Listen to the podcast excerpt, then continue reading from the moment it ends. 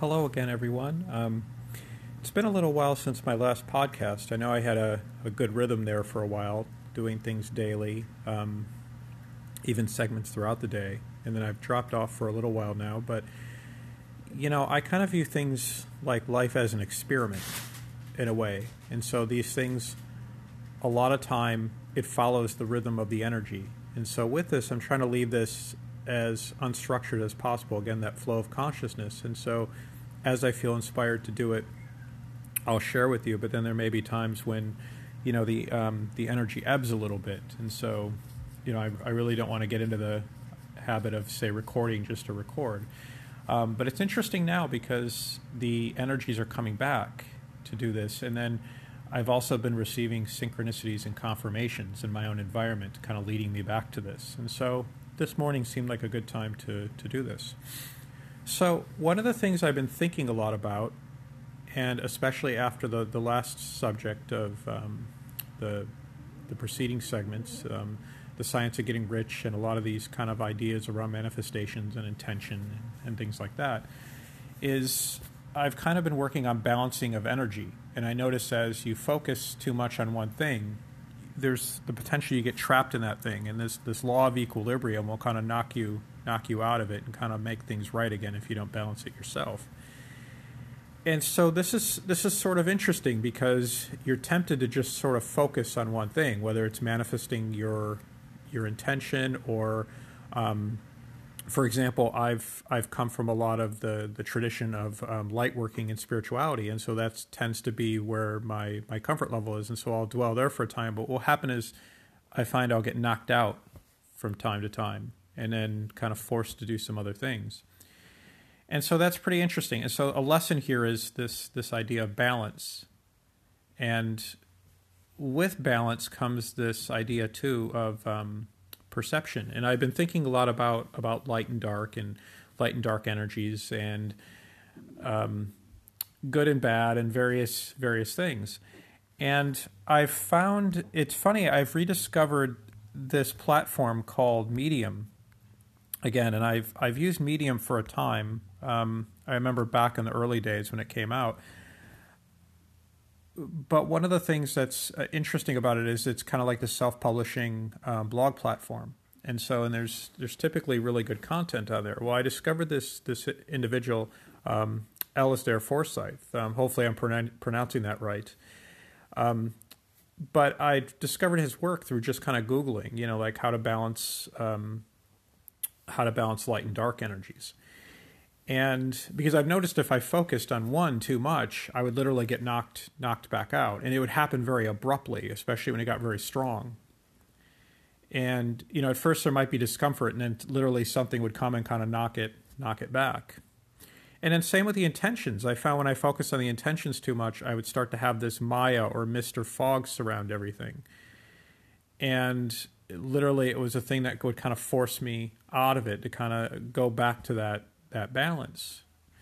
And so anyway, when I I googled this, I discovered this individual's work, and it led me through kind of reading some of his articles. And so, you know, I, I found his stuff to be very good, and it's just things that have been prompting me to um, think. And one of the things about his work that I've I've really been um, been impressed with is that it seems very balanced. Is that a lot of these, a lot of the work I find out there is very polarized in that it's either very, um, very steeped in the feminine energies, and which are more the passive or healing energies, or it's very, it's very kind of focused on the masculine or the active or aggressive energies and there's biases with that. But I notice his work seems very balanced, and that's something I've been working on within my own spiritual work and energetic work is that sense of balance and invoking those energies as I as I need them, and not to just kind of get stuck in one thing. And so, one of the articles I read this morning, and I, I find I found interesting, and I'd like to share this morning, is called "What Is Good and Evil." And I won't read through the entire article. I'll just um, I'll just sort of hit on the high points and talk through some things based on my own experience. And you know, if you want to find his work, it's on Medium, and and that's M E D I U M, and it's an app you could download on Android and iOS. Um, but it's really good for kind of reading long form content and all that. And there's some there's shorter things on there obviously too. But what's really cool is they tell you like how how long it takes to read something and all that, and the formatting is very very nice. And so this particular article he has is what is good and evil.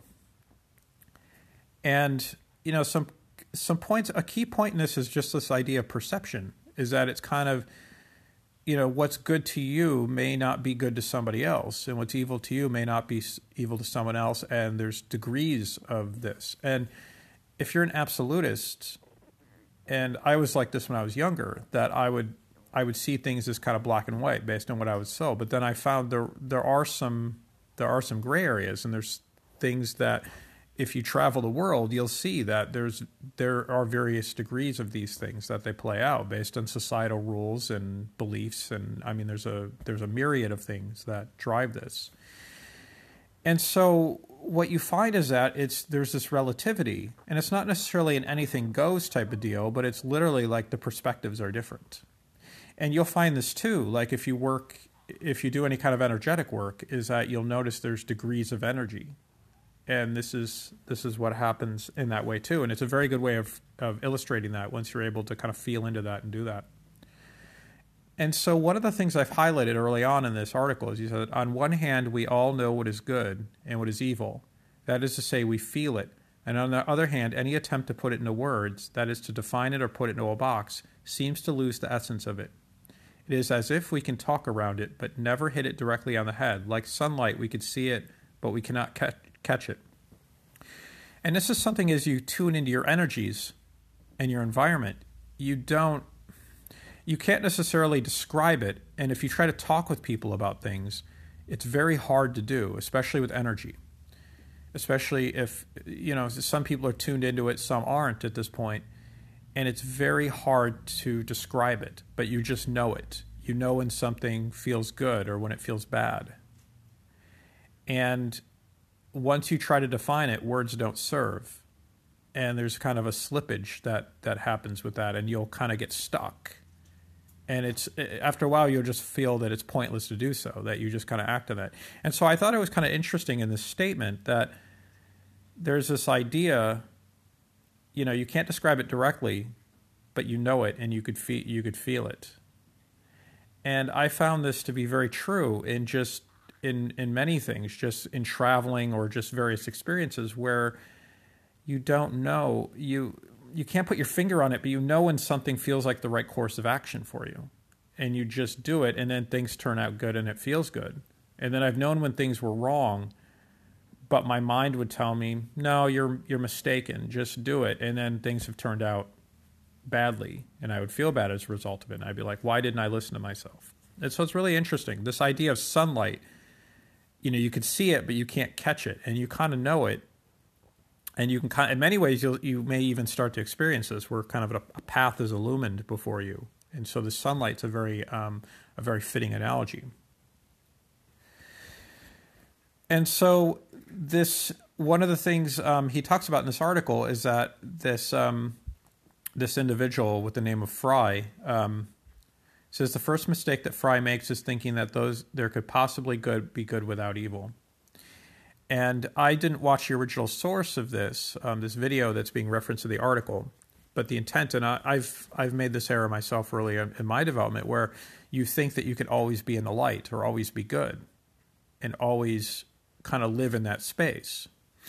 And a couple things happen in that way is you find that eventually there may be circumstances that educate you that uh, that will kind of kind of nudge you outside of that comfort zone and that there will not be a solution except the one that's in front of you all other areas will be blocked and you'll you'll do you'll perform that action and kind of in my understanding of this is it's kind of to allow you to gain experience and to understand the various perspectives as you go through life since life is a learning and teaching mechanism and the other thing that happens is if you live too long in one space, so for example, if you do any sort of energy healing or um, any kind of light work, and you build up those energies and you live in that space, what happens is it becomes kind of boring after a while, is that you'll get too strong in those energies and there's not, there's, it, it starts to feel numb. And then so like the weather may always be sunny. The, um, everything's always pleasant you know, everything you're watching, it's like everything's always kind of cheerful and joyful. And kind of the spice of life goes away a little bit in my experience. And so every now and it's interesting when something kind of with an edge comes along. You don't want it all the time, but it's kind of it's the state change that does that, and it's the contrast. And so if you think of this idea too of the non-dual, the the the underlying, I guess you go back to the Wattles teaching, the formless substance, since we've talked about that before. That's the base level of reality. There's a contrast on top of that, and there's a light and a dark, and you can't have light without the dark. And the two are necessary in order to manifest manifest the experience we have. And so without that, the formless would remain formless. And so it's this idea to think, oh, it'd be great if we could remove all the perceived bad, but it, in in reality, it doesn't seem to be true. And even if it is, it wouldn't. It would really take the drama out of life, which would, in a way, might make it a little boring. I mean, you don't. Again, you don't want to live there, or at least I don't. But it is interesting every now and then when things get shaken up. Um, maybe not in the moment, but you know, kind of when all's said and done. And I've noticed a lot of times with that as things enter your life, especially if you've worked with some of these advanced spiritual practices, that things will start showing up and karma will be cleared faster. And so different opportunities will show up to allow that to happen. And I've noticed when that happens, a lot of times nothing really changes. It feels like the end of the world at the time, like something seemingly really bad will show up. But then, like in a day or two or a week, it's kind of like, huh, nothing really changed. You know, it was just, it was interesting and some energy sh- was shaken up and we were kind of riled up, but nothing really changed. So he goes on to talk about Einstein and this, you know, obviously the relativity, relativity theory, like with space time. And an interesting statement is instead, relativity means that we only perceive change for example, if you take a shower at 20 degrees C, is this hot or cold? If the ambient temperature is 10 degrees C, then it's hot. And if it's 30 degrees C, then the shower is cold. And so, literally, and this is true again with your energies, you only perceive the change or the shift. And you'll experience this if you play around with your diet. Like if you take away alcohol for a long periods of time or um, meat or other things, you'll start to feel that what will happen is it will you'll notice a shift in your energy after you after you consume these things again after a long abstinence. And the state change becomes more interesting than if you're consuming it all the time. Because if you consume it all the time then all of a sudden it becomes the new normal. You don't know it. And it's the same with the temperature. If you've had if you had experiences in cold for a time like in the winter and maybe you didn't have a heated environment every day it seems very cold at first. You're like, this is horrible. But then after you've done it, if you've done it every day for say a few days, all of a sudden it becomes the new normal, and you don't really feel cold anymore. You just feel it just feels like it is what it is, and it's only when you get used to the the comfort. And same with food. If you go um, if you go back to the science of being well, you know Wattles talks about this idea that you don't require a lot of food, like you require very very little food. And i've experienced i've validated this through my own individual experiences in cutting back food. And you really don't require it. It's just the fact that you you're accustomed to it based on on your uh, societal norms and accustomed to eating three meals a day and stuff. But when you ratchet that back you'll find your body adjusts and you won't need it. And you'll your weight will uh, achieve a an equilibrium and so these are those things you but you only perceive the change the cutting back the adding the and that's kind of the the um the pain point this idea of um of good and evil as well.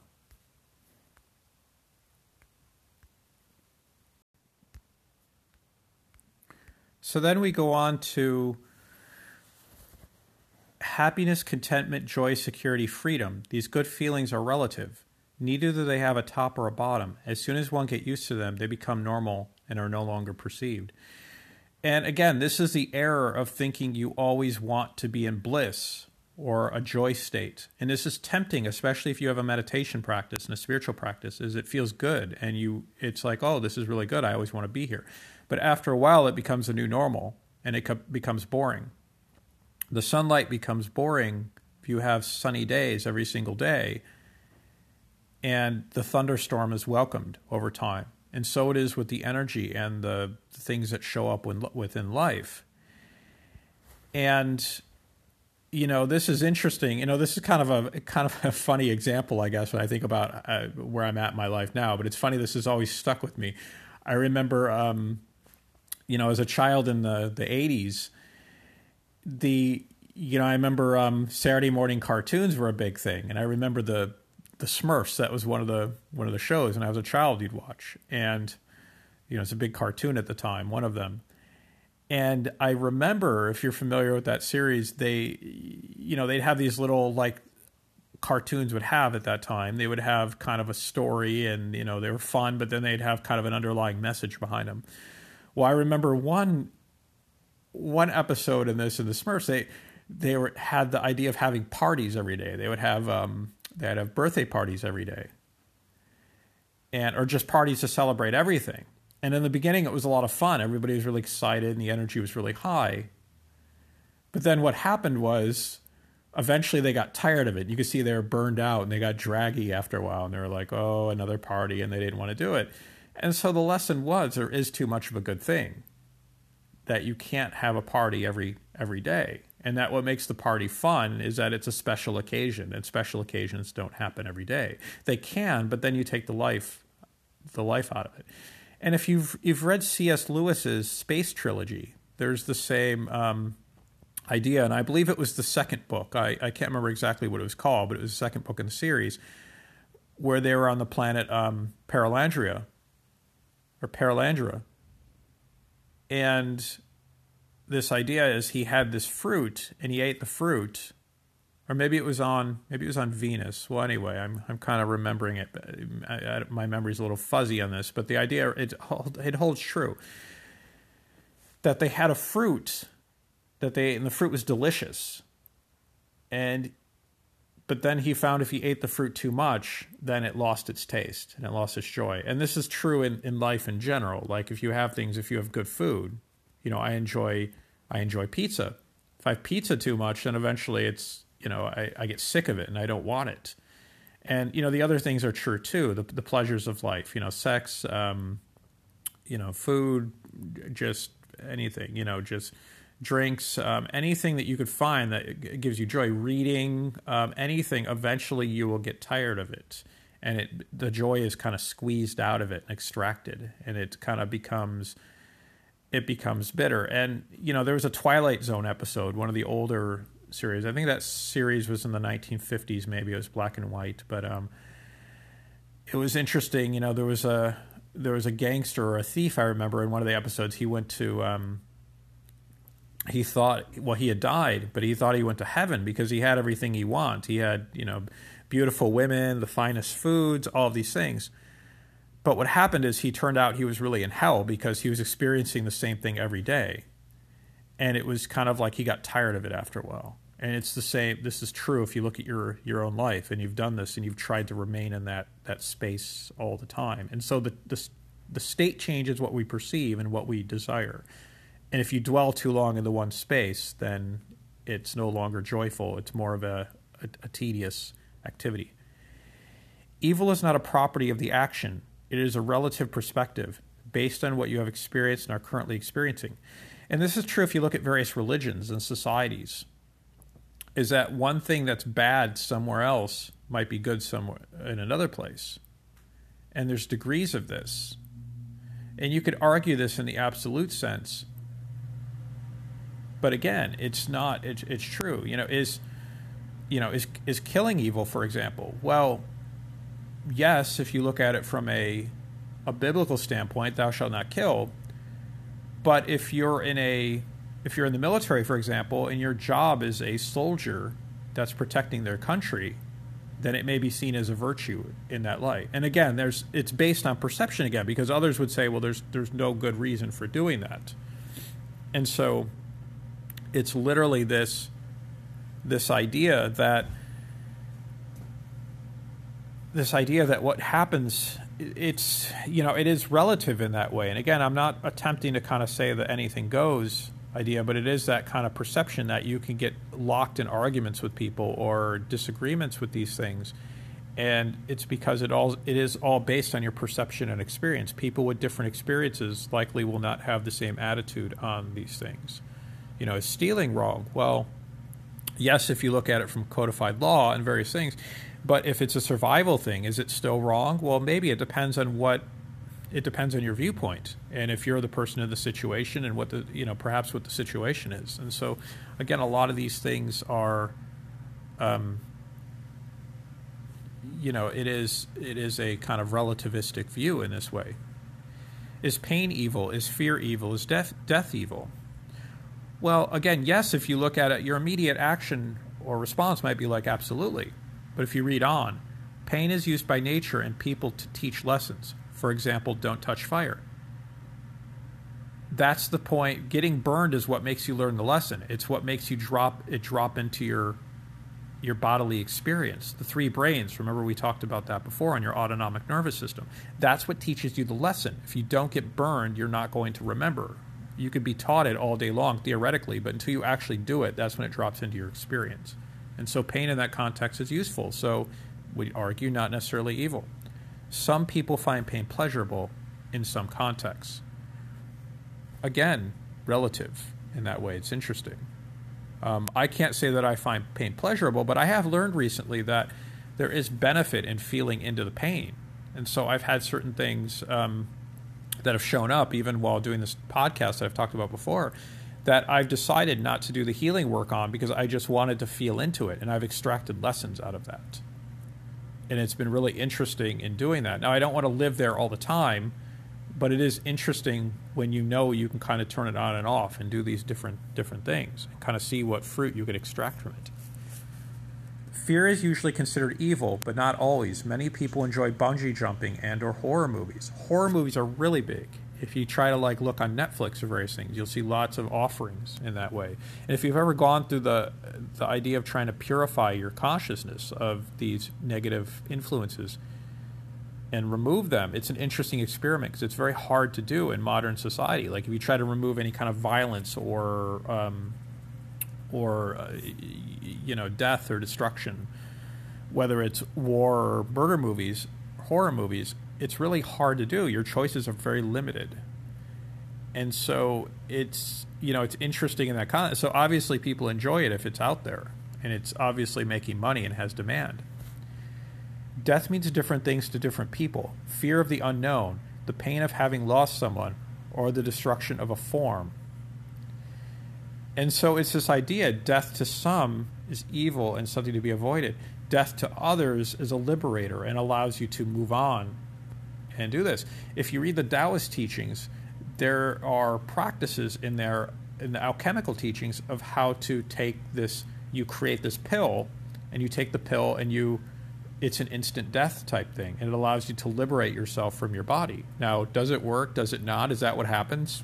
I don't know. I haven't, you know, I haven't haven't um, haven't attempted that or gotten to this point. But it is interesting because this is the idea. It's not only desirable as a, li- a liberating idea that somebody will actually work towards doing that and put forth their consciousness in a focused manner in order to attain that state or that level of realization, and then bring about the forced transmutation of their body.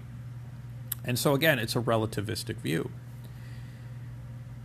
And if you're interested in reading about that, it's in the book called The Taoist Experience, which is a, a very fascinating and intriguing book um, if you haven't read it and are interested in such things. Evil in all these things is subjective rather than objective. It is relative and based on your perspective. And again, it's that temperature, the idea of the temperature, different as the state change that you're looking at. And different people looking at it will do that. Hot to some people may not be hot to everybody. Cold to some people may not be may not be cold to everybody.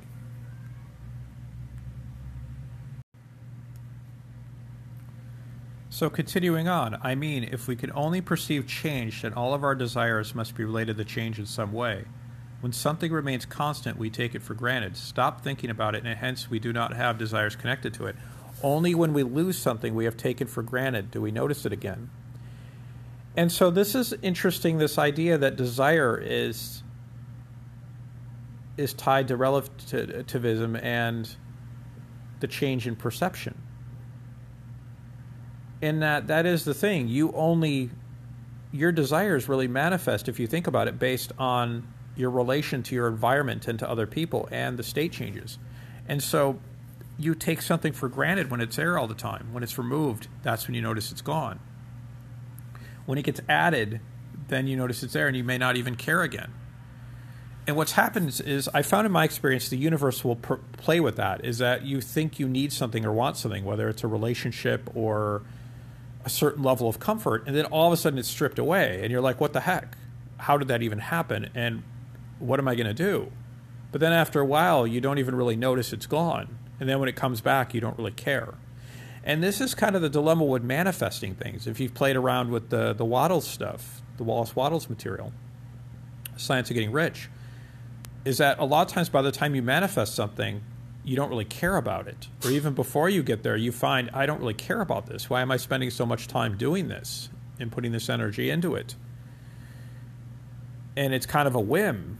And so it's kind of a good test in doing that. But really, what you're wanting are the state changes. And you'll find there's easier ways to bring that about. And so you may, you kind of may dither from the path a little bit because of that. But it's, it is really, it really becomes interesting. And if you've changed your diet, this is something that happens too. Things that you thought you couldn't live without and you really wanted, after a while you don't really care about. You're just like, well, I don't need that. I don't I don't even really and then when it comes back, you you really think you want it. But then it doesn't matter. You're you're just like, well, this is I don't know. It, it, it doesn't make me feel good anymore. And so it just it gets removed.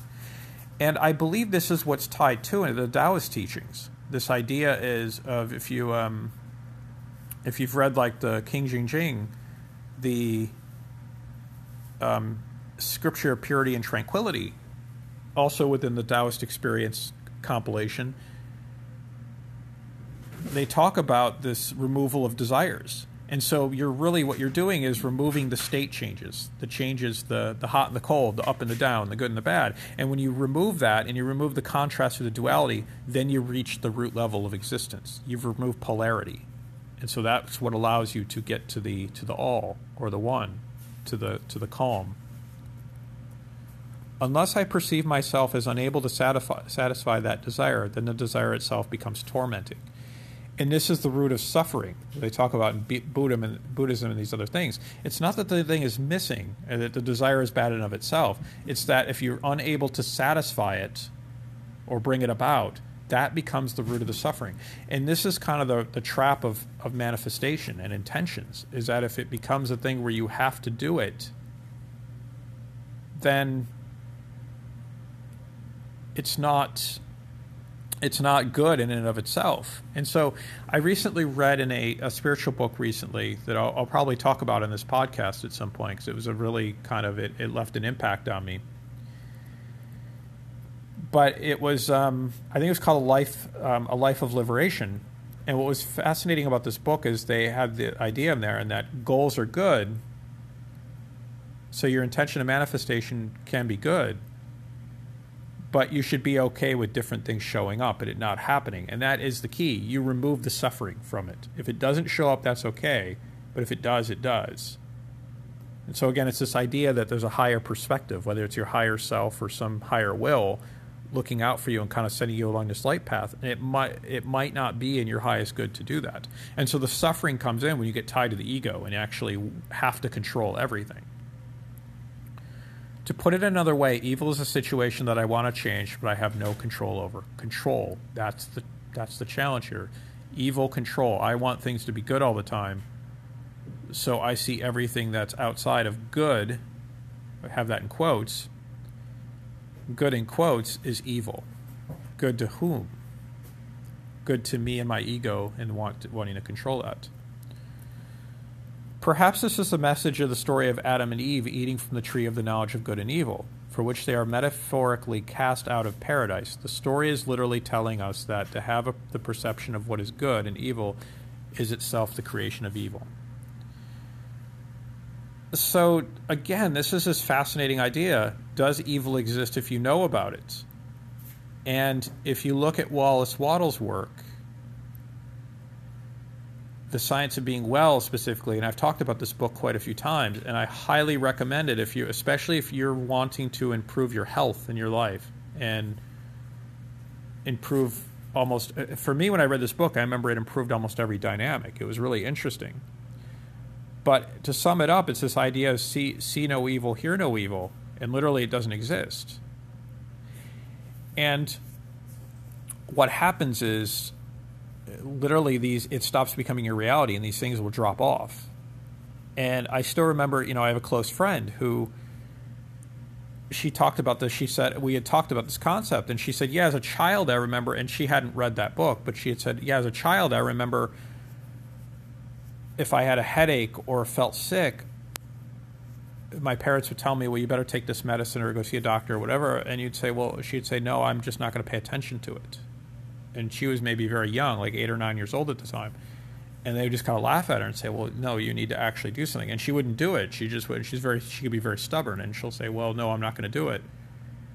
And literally, the things would go away. And so she learned throughout her life, if she ignored certain things, the condition would go away. But if she if she focused on it, it would keep growing energy flows where attention goes, right? And so, so she knew as a child this was true, even though as she got older, attempts were made to educate her away from that. Um, but fortunately, she she didn't do that. But it took me much longer in life to know this, and I didn't understand this. But this is this idea, and if you look at C.S. Lewis's work, again, I go back to the Space Trilogy. It's an excellent series if you've um, if you haven't read it. It illustrates in a fictional form these concepts. And so this idea is they had paradise and perhaps it was on Venus or Perelandra. Maybe Venus, now that I think of that story. But anyway, I'm not going to get, I'll get wrapped up in that, trying to remember this. But this idea that there was paradise and everything was perfect until all of a sudden this evil entity violated the area and kind of brought started bringing evil to it and then all of a sudden people started knowing about it and they started having concerns and fears and these kind of bad things started manifesting and so literally that's the eating from the free the true the tree of um, knowledge of good and evil is if you don't know about it literally it's not there if you don't know about the contrast there's only there's only the good but in part of knowing about the contrast it's kind of in a way it's kind of what keeps life interesting in a way Therefore, good is what we want. Evil, then, is what we don't want. Again, it's very subjective. What do you want? Evil, you know, you could look at some people's desires and you'll say, why would they want that? Well, they want to feel a certain way and they want to have a certain experience, but it could be evil to some and good to others. And this is true if you look at the various groups, even the various spiritual groups or magical orders or various things that exist in the world. It's very fascinating that there are things that you walk into that you could potentially walk into unknowingly that are very dark. And you would think because perhaps the group has a certain level of affluence or wisdom or um, reputation that it's it's it's good, but they perceive good as a different thing, perhaps, and you may or may not be a good fit. And again it's very relative and so a lot of this thing in life is figuring out kind of where you fit and and kind of trying these things different things out especially if you have more of a wanderer a wanderer personality. Clearly the two both good and evil are linked to expectation i say this because something is only evil if i both want to change it and perceive myself as being unable to change it it's okay as long as i know i can change it i'll only panic if i try to change it and that fails that would make good the same thing as control. Evil or bad would then be perceived as lack of control. So if you go to the Alchemy in the Nine Dimensions by Barbara Hand Clow, as she lays out this idea of the nine dimensions, which we've talked about before, there's the analogy in there that the Pleiadians, when they, they channeled the information to her, they literally had this idea that you could go in and out as you want and go to these various places. And she viewed it as like Jack and the Beanstalk. I remember the book. She'd say, "Oh, I can climb up and, and then leave, you know, leave the castle whenever I want and go back home." And I found this to be very true in my own experience. I validated this is that if you do this work, you can kind of shift around to the various d- dimensions through the use of your mind. And it's also very true in the healing world, working with the light and the dark energies. And so what happens is in the beginning you may stay away from the the darker aspects or the less dense worlds. because of fear, and especially you don't want to be trapped there in various things. But as you learn, you can kind of test these things and build out these things and kind of tune your energy in a certain ways, and you know how to come and go at will. Then it becomes less scary, and you know, well, I can kind of explore and kind of just and see certain things and kind of just kind of understand some of these things which again if you look at this idea that it's the knowledge of good and evil that causes the issues then perhaps it may or may not be a good thing. But it's it's interesting in that there's not a problem if you know you can get out and you could leave at any time. And so you don't really in a way you don't really care. It just becomes kind of interesting and you know you can't be harmed and you may forget for some from time to time and you get stuck somewhere but then you know you could you can remove yourself that it's kind of it becomes less of an issue and you don't you don't really care. And so the panic comes in especially if you've ever experienced this if you try something that's worked before to bring it out and extract yourself and you can't do it and it didn't work then all of a sudden it's like man did i really screw something up? But usually i found in that case or i'd say always i found in that case given time and if you're perceptive to your environment you'll be given signs and things that will show up that will help extract you out there after you've learned the lesson. And so I would argue at that point that you may have needed to be spending some time in there, and something may needed to have happened to um, allow that experience may have been needed for um, for for some reason. And so again, it is this matter of perception, and everything's good as long as you have control. And it's the lack of control or perceived control that you don't do that. And so if you have mastery of these things it doesn't become an issue. But it's when this when you feel kind of inexperienced and like a, a fish out of water and become fearful, that's when it becomes that's when it becomes an, an issue.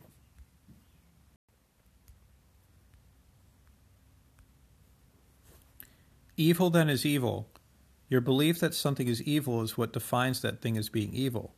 In your subjective perspective, technically you create evil when you think something is evil. Evil exists because you believe in it. The reason we think like this is an ego problem. It comes from believing that we should have control over something we do not and should not have control over it. If we did, we'd ruin everything. Evil then comes from thinking that you are God, i.e., having a right to control the universe. So this is this is really interesting in that again we've talked about this that it's this because you define it as evil, it's evil in and of itself. And there's this idea if you look at the um, what I consider more of the darker or left hand path literature, where there's this idea that you'll see it, it'll show up every now and then that'll say like, um, "There's no good or evil. There are simply ideas."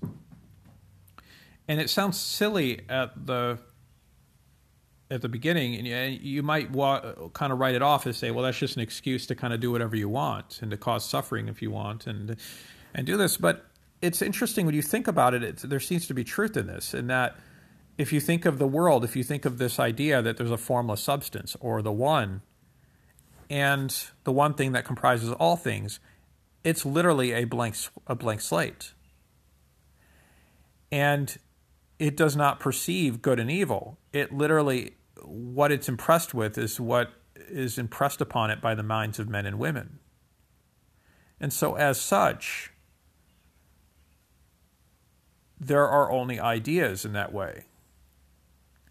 And so, in essence, you're putting a value judgment on this. And so, a lot of this comes to is what space do you want to live in and what do you want to create? And this is where these various groups come in and the various approaches to, um, if you look at like the spiritual practices like right hand path and left hand path you know more of the the feminine energies healing versus more of the you know um, what what you term like white magic. And then on the other side you have more of the masculine aggressive kind of black magic type of deal.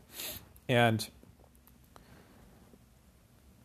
this idea that there's kind of and it depends kind of on what you know where where you live and what you want to kind of what you want to manifest and where your comfort zone is and so so there's this idea evil then is evil. Your belief that something is evil is what defines that thing as being evil in your subjective perspective. And so it's evil if you think it is and it's good if you think it is. Technically you create evil when you think something is evil. And so thinking it makes it so. And this goes back to all the things. This idea, again, in the Wallace Wattles work of impressing your mind upon the formless substance, this idea of um, an alchemy in the Emerald Tablets, the miracles of the one thing. Basically, your mind impressing within the mental substance your idea that makes it so, and holding it there with intention over time. Evil exists because you believe in it. And this is really interesting too, because if you study the healing methodologies, that's one of the things that's taught in those systems is that you're not affected by those things. And I didn't quite understand that early on. I'm like, how could that not how could that be so? I've experienced these things in my life. But it's true. When you raise your vibration and you immerse yourself in those practices, you're not subjective to those things. And I've experienced it too, kind of this idea of Jack and the Beanstalk. If you have the beanstalk being the the the vibrational level of reality, the higher you're up on the beanstalk, the the more I would say pleasant the experiences, if that's what you enjoy, if you enjoy um, increased health, calm of mind, so on and so forth, kind of joy and bliss in those kind of states of feeling, then that's what you'll experience. And so you're not subject to those lower things. You won't experience these things like illness and these other things that kind of plague, um, uh, that kind of plague, kind of say the mass of humanity who who are unknowing of these things. And you could experiment with this if you lower your density and explore things that are lower density then all of a sudden you'll be subjected to those things. And I, I've had that as well, where all of a sudden you start getting colds or you start getting, and you're like, what the heck's happening here? I haven't been sick for years. Well, I'm playing in a lower density space now. And it's interesting too, is if you've explored this, going up and down the beanstalk, is that when you're higher up on the beanstalk, your diet will, you made, and I've, I found this that you have preferences all of a sudden where you're like, well, I don't want meat and I don't want alcohol and I don't want these, these things. And you may not, you may not be, you know, your sexual desire may go down in these various things. You'll have more increased interest in chastity and these these kind of virtues. All those things kind of go away. But then when you climb down the beanstalk and go into the um, the lower densities, then all of a sudden those things become cravings. And all of a sudden you start you tend to want the heavier meals and you get hungrier and these and you consume more energy. And it was interesting recently i'd heard on some of joe dispenza's work where he had talked about the lower chakras. And so you can think of the chakra system as being the beanstalk too climbing up and down it like an elevator. And that the lower chakras are energy consumers because they're it's this idea of they they provide the chemical experiences. And so it's consuming energy by taking the energy and consuming it into chemicals, whereas the higher chakras are they're they're basically creating the field around you, which basically is an energy, you're emanating energy. And so you're radiating energy rather than consuming. And so that's when your cup runneth over. And so if you live in the lower densities and you spend the time and you know and you believe in it, that's what you'll experience. And so people who play around with this, especially if you do a lot like an off- offensive magic and these other things, then all of a sudden you'll be subjected to those things. And if you look at A Course in Miracles, this is what it talks about, where as soon as you attack another person, you become subject to being attacked. As soon as you wish ill on another person, you become subject to illness it's this idea of karma, but not only that, but you open yourself up to it. But prior to doing that, you do not experience those things. And I've experienced this perfectly in that if you want to turn things on and off, that's exactly the way to do it. It's shifting your perspective and doing that. And so it's an interesting experiment if you ever want to play around with such things. You're trying to solve um, perhaps challenges in your own life, it's a good way of doing it. Is that practicing some of these things, and you'll see you can kind of turn it on and off like a faucet. And so, because of that, you're willing to live into the pain a little more and experience it a little more because you know you could leave at any time. And so, because of that, you're like, okay, let's see what this is. What lesson is here, and do I want to experience this? The reason we think we, we like think like this is an ego problem. It comes from believing that we should have control over something we do not and should not have control over. If we did, we'd ruin everything. And so this is interesting. How many times have you thought you wanted something and then when you got it, it's the worst thing for you? And I'm divided on this point a lot of times because, you know, a lot of times in society now we're conditioned to know that we don't know what we need. And so a doctor knows more about your health than you do. A financial advisor knows more about your money than you do. There's always an expert who you outsource something to. Well, I believe the opposite in that we've been pulled away too much, in that you know what your body needs if you pay attention to the signals. You know how to manage your money, you know how to manage your life perfectly if you listen to your heart and the signals. But most people are disconnected from that. And you could tell when you kind of go in and out and you're connected and disconnected. And so that's on one hand, but on the other hand, there's possible if you're not listening to the heart and it's more of an egoic construct, this is where the issues come in that you think you want something. And this is a risk with manifestation. You can get caught into the Maya or the fog and things become very misty very fast and you get you get trapped. And if you've um, if you watch the Matrix Revolutions, and I'm not sure if I've talked about this here before or not, but there's this scene in it where they're um, Neo and Trinity are flying in a spacecraft, and they're they're flying, and everything's really dark and, and dismal as the Matrix is, and all of a sudden, all these robots come at them, and machines, and so he's like, "There's too many of them. Pull up. We have to go over them." And what happens is he flies out of the cloud cover and goes into this brilliant bright light. And they hadn't seen it, or at least from my the way my memory serves me, this is that Trinity says this is beautiful because she hadn't experienced it before. And so this is symbolic too, in a way that they had to go over the problem to a higher level where the machines couldn't go. And then everything was light and bright. And so this is where it is, is that you think you want something, but a lot of times you're trapping yourself within Maya. And then it becomes problematic. And then it's tricky because if you haven't experienced it before, and even if you have, sometimes the fog gets really thick, you get kind of trapped in a bit of a doom loop down there. And then you might need someone else to kind of come along and, you know, offer you a stick out of the quicksand, so to speak. Or you'll struggle in it, you know, but eventually you start recognizing the signs and you can kind of extract yourself over time as you get more adept at this. But this is the thing of thinking you know what you want and that you get caught in the illusion and focused on the illusion and then eventually, it's not only to you gain a higher perspective, you step into the sunlight that you'll realize, no, that's not what I wanted. This I'm trapping myself. This isn't good. And so it's time.